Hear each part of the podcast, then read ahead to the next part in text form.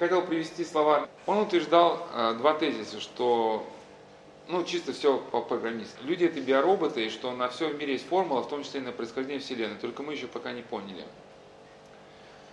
Эти формулы слишком сложны для человеческого мозга, возможно, люди никогда не смогут их описать.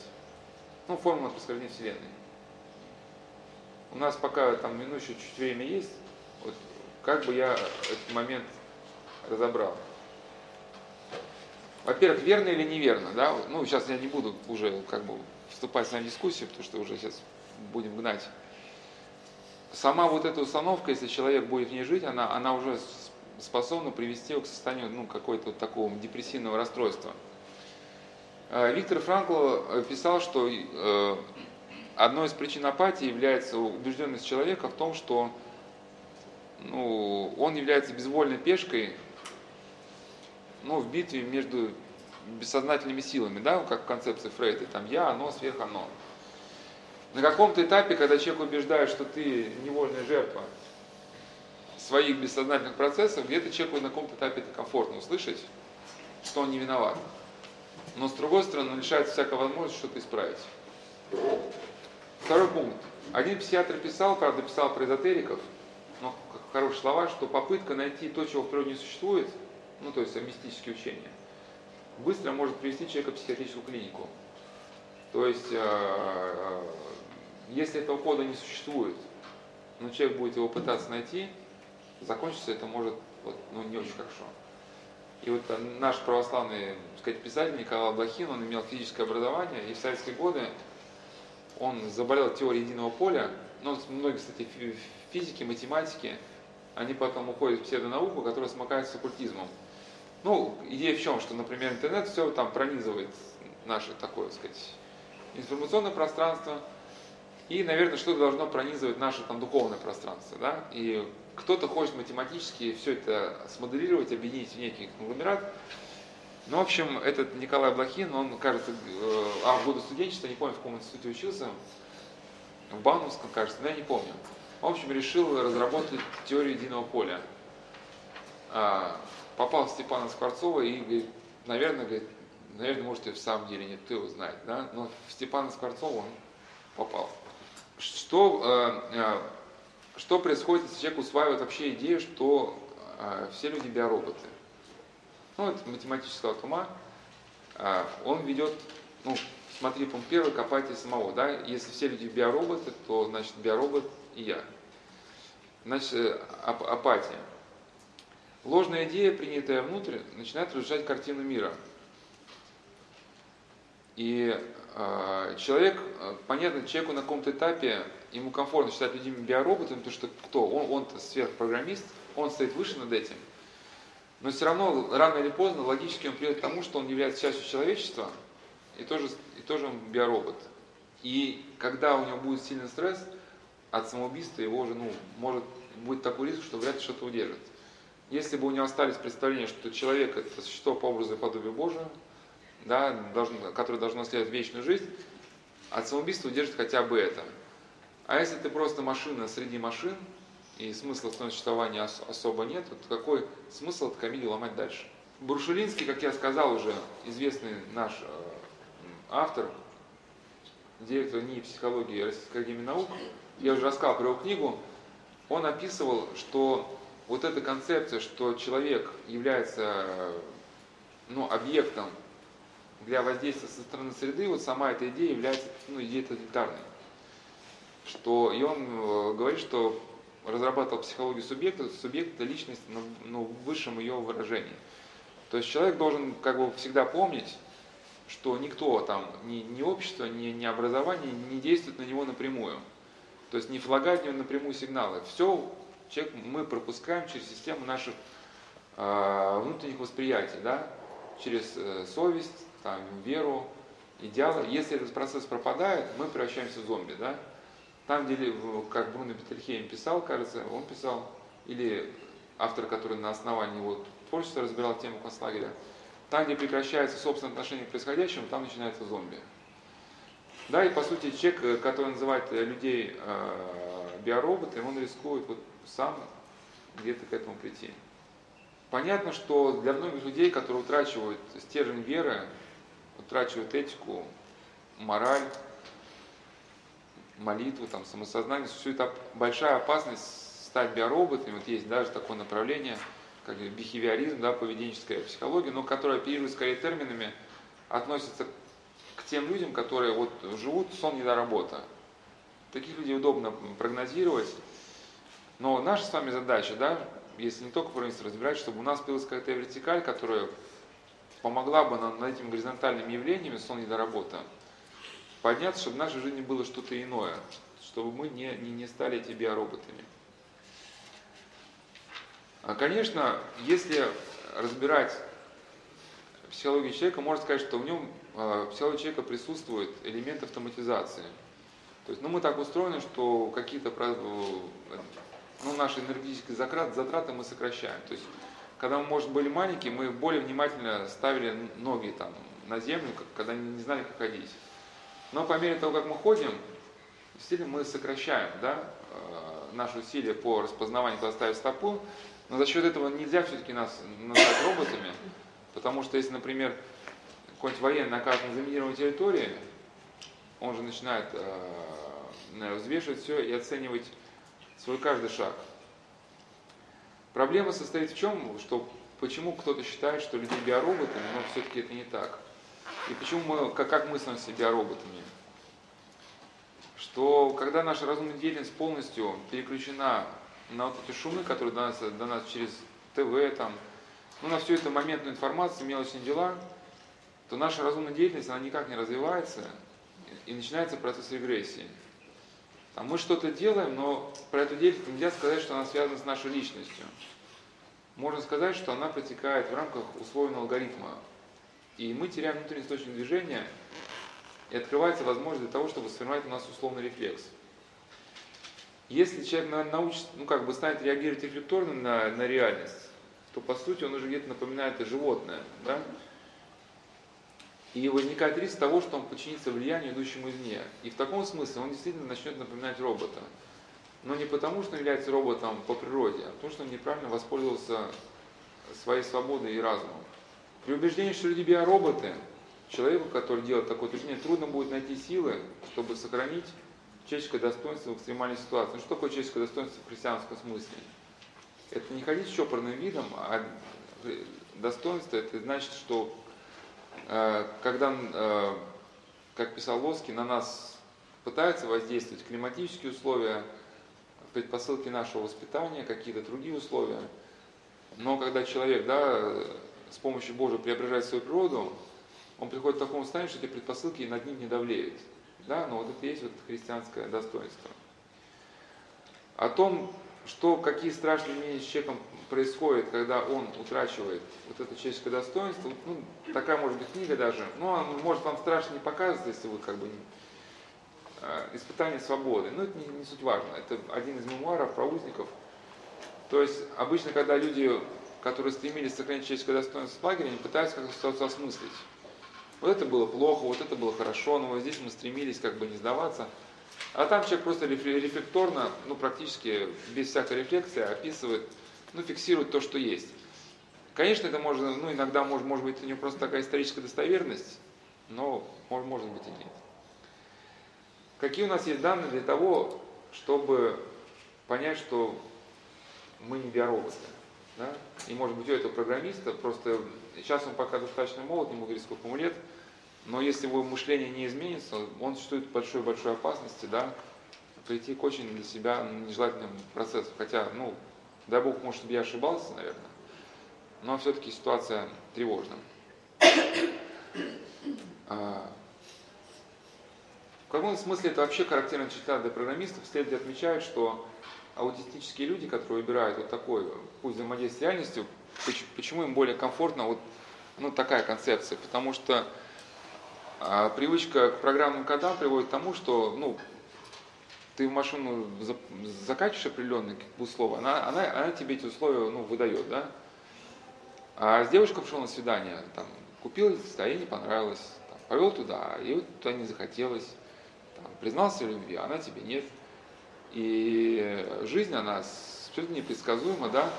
А для человека с аутистическим складом мышления эта непредсказуемость, она как, как постоянно пытка. И, соответственно, для него более комфортно переключиться на машинный язык от взаимодействия с, ну, да, с компьютерами. Виктор Франкл, как я уже сказал, всемирно известный ученый. Конечно, мы эти мысли имеем в христианской, но это важно было, что именно он для мировой науки это сказал. Там у этого программиста были, были слова, что, может быть, люди биороботы и не могут понять этого кода, как букашка, которая не может понять интеграла. И вот у Виктора Франкла, Франкла есть очень интересные мысли насчет разницы между людьми и животными. Возьмем, к примеру, обезьяну, которая делает болезненные уколы, чтобы получить лекарственную сыворотку. Разве обезьяна когда-нибудь сообразит, ради чего ей приходится страдать?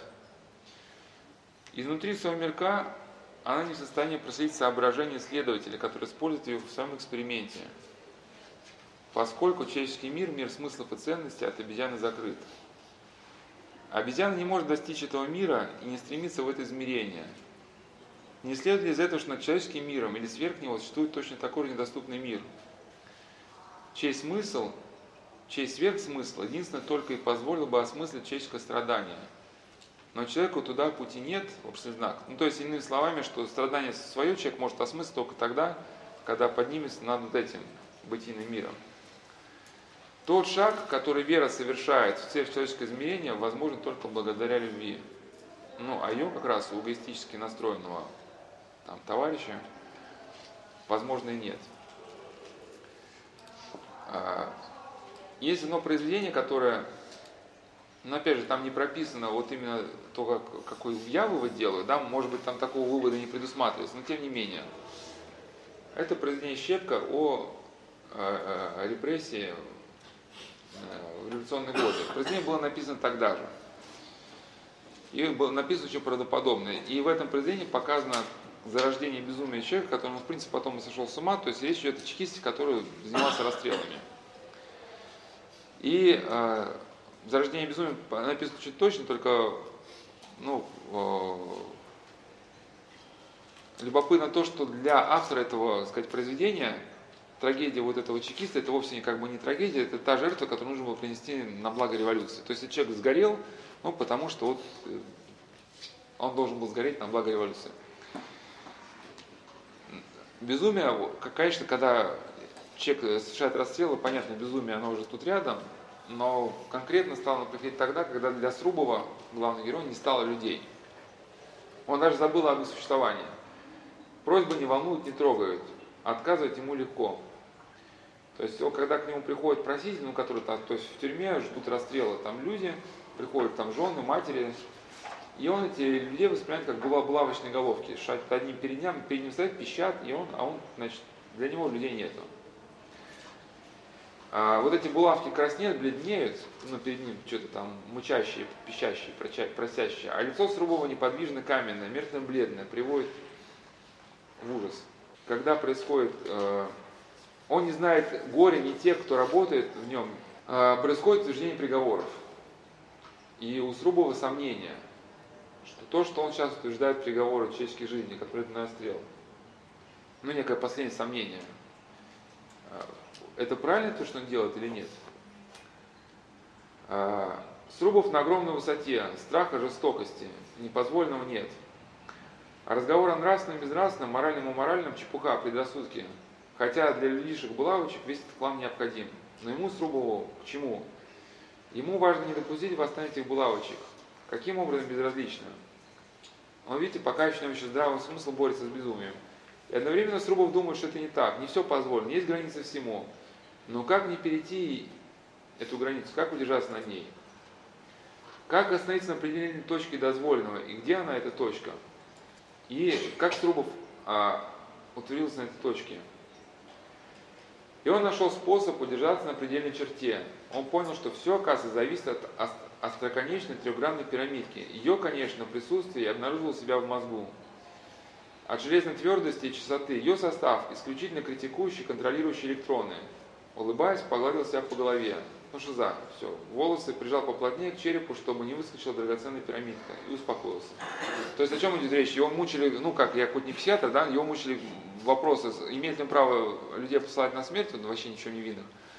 Но он решил, что раз у него в мозгу находится какая-то пирамидка, значит у него это право есть. И вот последние вспышки гаснущего рассудка. Потом была койка в клинике для нервнобольных, был двухмесячный отпуск, было смещение с должности, была тоска по ребенку, был длительный запой, многое было за несколько месяцев. И, может быть, где-то последние мысли. Виктор Франкл в своей книге «Воля к смыслу» в главе «Метаклиническое значение психотерапии» приводит аргументы, которые, в принципе, отвечают на вопрос, кем является человек, является ли он животным, то есть роботом или нет. И очень интересно отвечает. Он пишет, что один товарищ во время интервью задал мне вопрос, как и профессор неврологии и психиатрии не признает того очевидного факта, что человек зависит от условий. Я ответил, что как невролог и психиатр, конечно же, полностью осознаю, до какой степени человек зависит от условий биологических, физиологических или социологических. Но добавил, что кроме того, я являюсь профессором в этих двух областях, неврологии и психиатрии. Я тот, кто выжил в четырех лагерях, концентрационных лагерях, и являюсь свидетелем того, до какой неожиданной степени человек способен сопротивляться и бросать вызов самым тяжелым условиям. Способность поставить себя выше условий свойственна только человеку. Способен, человек способен выбирать, как к себе относиться. Человек способен к формированию своего характера, несет ответственность за то, какой личностью он может стать.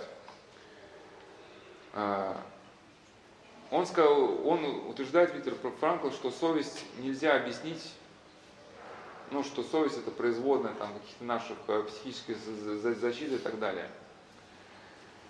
Я бы сказал, что любовь это способность, которая дает человеку возможность понять сущность другого человека, его уникальность и неповторимость. А совесть это способность, которая дает человеку возможность постичь смысл уникальности ситуации. И при окончательном анализе осознать, что и смысл также является уникальным. Впрочем, как и любая личность, впрочем, еще, ну, что и личность является уникальной. В конечном счете, каждый человек неповторимый, в первую очередь для того, кто его любит. И он пишет, что мы живем в век специалистов. И я определяю специалист как человек, который за деревьями фактов не видит леса действительности. То есть о чем идет речь?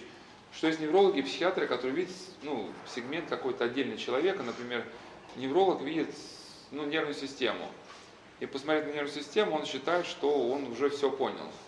Физиолог видит, например, систему передачи нервных импульсов и сравнивает импульсы с компьютером. Он считает, что человек это просто компьютер. Виктор Франкл говорит, что на каком-то этапе, ну, так говорить можно, что человек это в том числе где-то можно уподобить компьютеру. Но ошибка будет стоять в том, что если мы назовем человека только компьютером, да, человек это неизмеримо больше, чем э, компьютер или какая-то система. И он такой образ приводит. А он, ну, представьте, вот стакан, это он называл таким словом деменциальная онтология, ну, не, не надо запоминать. Он, представьте, просто стакан, э, ну, кружку, да, фарфоровую. И эта кружка, значит, на, на полу имеет тень, тень в виде круга, да? А если тень в виде бока, ну, в бок падает, да, это прямоугольник. И вот, соответственно, какой-то невролог, глядя на человека, он видит проекцию человека, ну, в область нервной системы, ну, видит какие-то сигналы нервной системы, да? Психиатр, может быть, увидел вот этот прямоугольник, да? Но, э, да, но ни, ни прямоугольник, ни круг, ни круг не дает ощущения объема. Да, и вот только вот это целостное видение человека дает понимание объема, и даже больше, что эта кружка, она как бы внутриполая, да, ну, э, то есть вот этой полости, вот этой, вот этой полости как раз не видит никто. И он утверждает, что, на, на, на, ну, это не, не его определение, человек это не боль, а, так. Да, однажды я наткнулся на следующее определение. Человек – это не более чем комплекс биохимических механизмов, приводимых в движение системы за счет энергии процессов окисления. Компьютер с огромной оперативной памятью для хранения зашифрованной информации. Как невролог, я ручаюсь за правомерность использования такой аналогии и согласен рассматривать компьютер как модель, скажем, центральной нервной системы. В обычном значении данное утверждение имеет силу. Человек – это компьютер, однако и в то же время он намного больше, чем просто компьютер. Утверждение ошибочно лишь в том, что определяет человека не более, чем компьютер. Человек – это единство вопреки многообразию. Единство человека невозможно найти ни на биологическом, ни на психологическом уровне, но должно быть найдено на, на логическом уровне, ну, то есть на уровне смысла. Быть человеком означает быть всегда направлен на что-то внешнее или на кого-то другого, но вот та самая доминанта на лицо другого. На гены неврозы, как я их обозначил, ну то есть на гены неврозы, вот та самая утрата смысла, возникает из-за духовных проблем, моральных конфликтов или из-за конфликтов между искренней, э, с искренней совестью. Ну и выражается в том, что человек, ну у него происходит, вот это, ну рождается в общем экзистенциальный вакуум.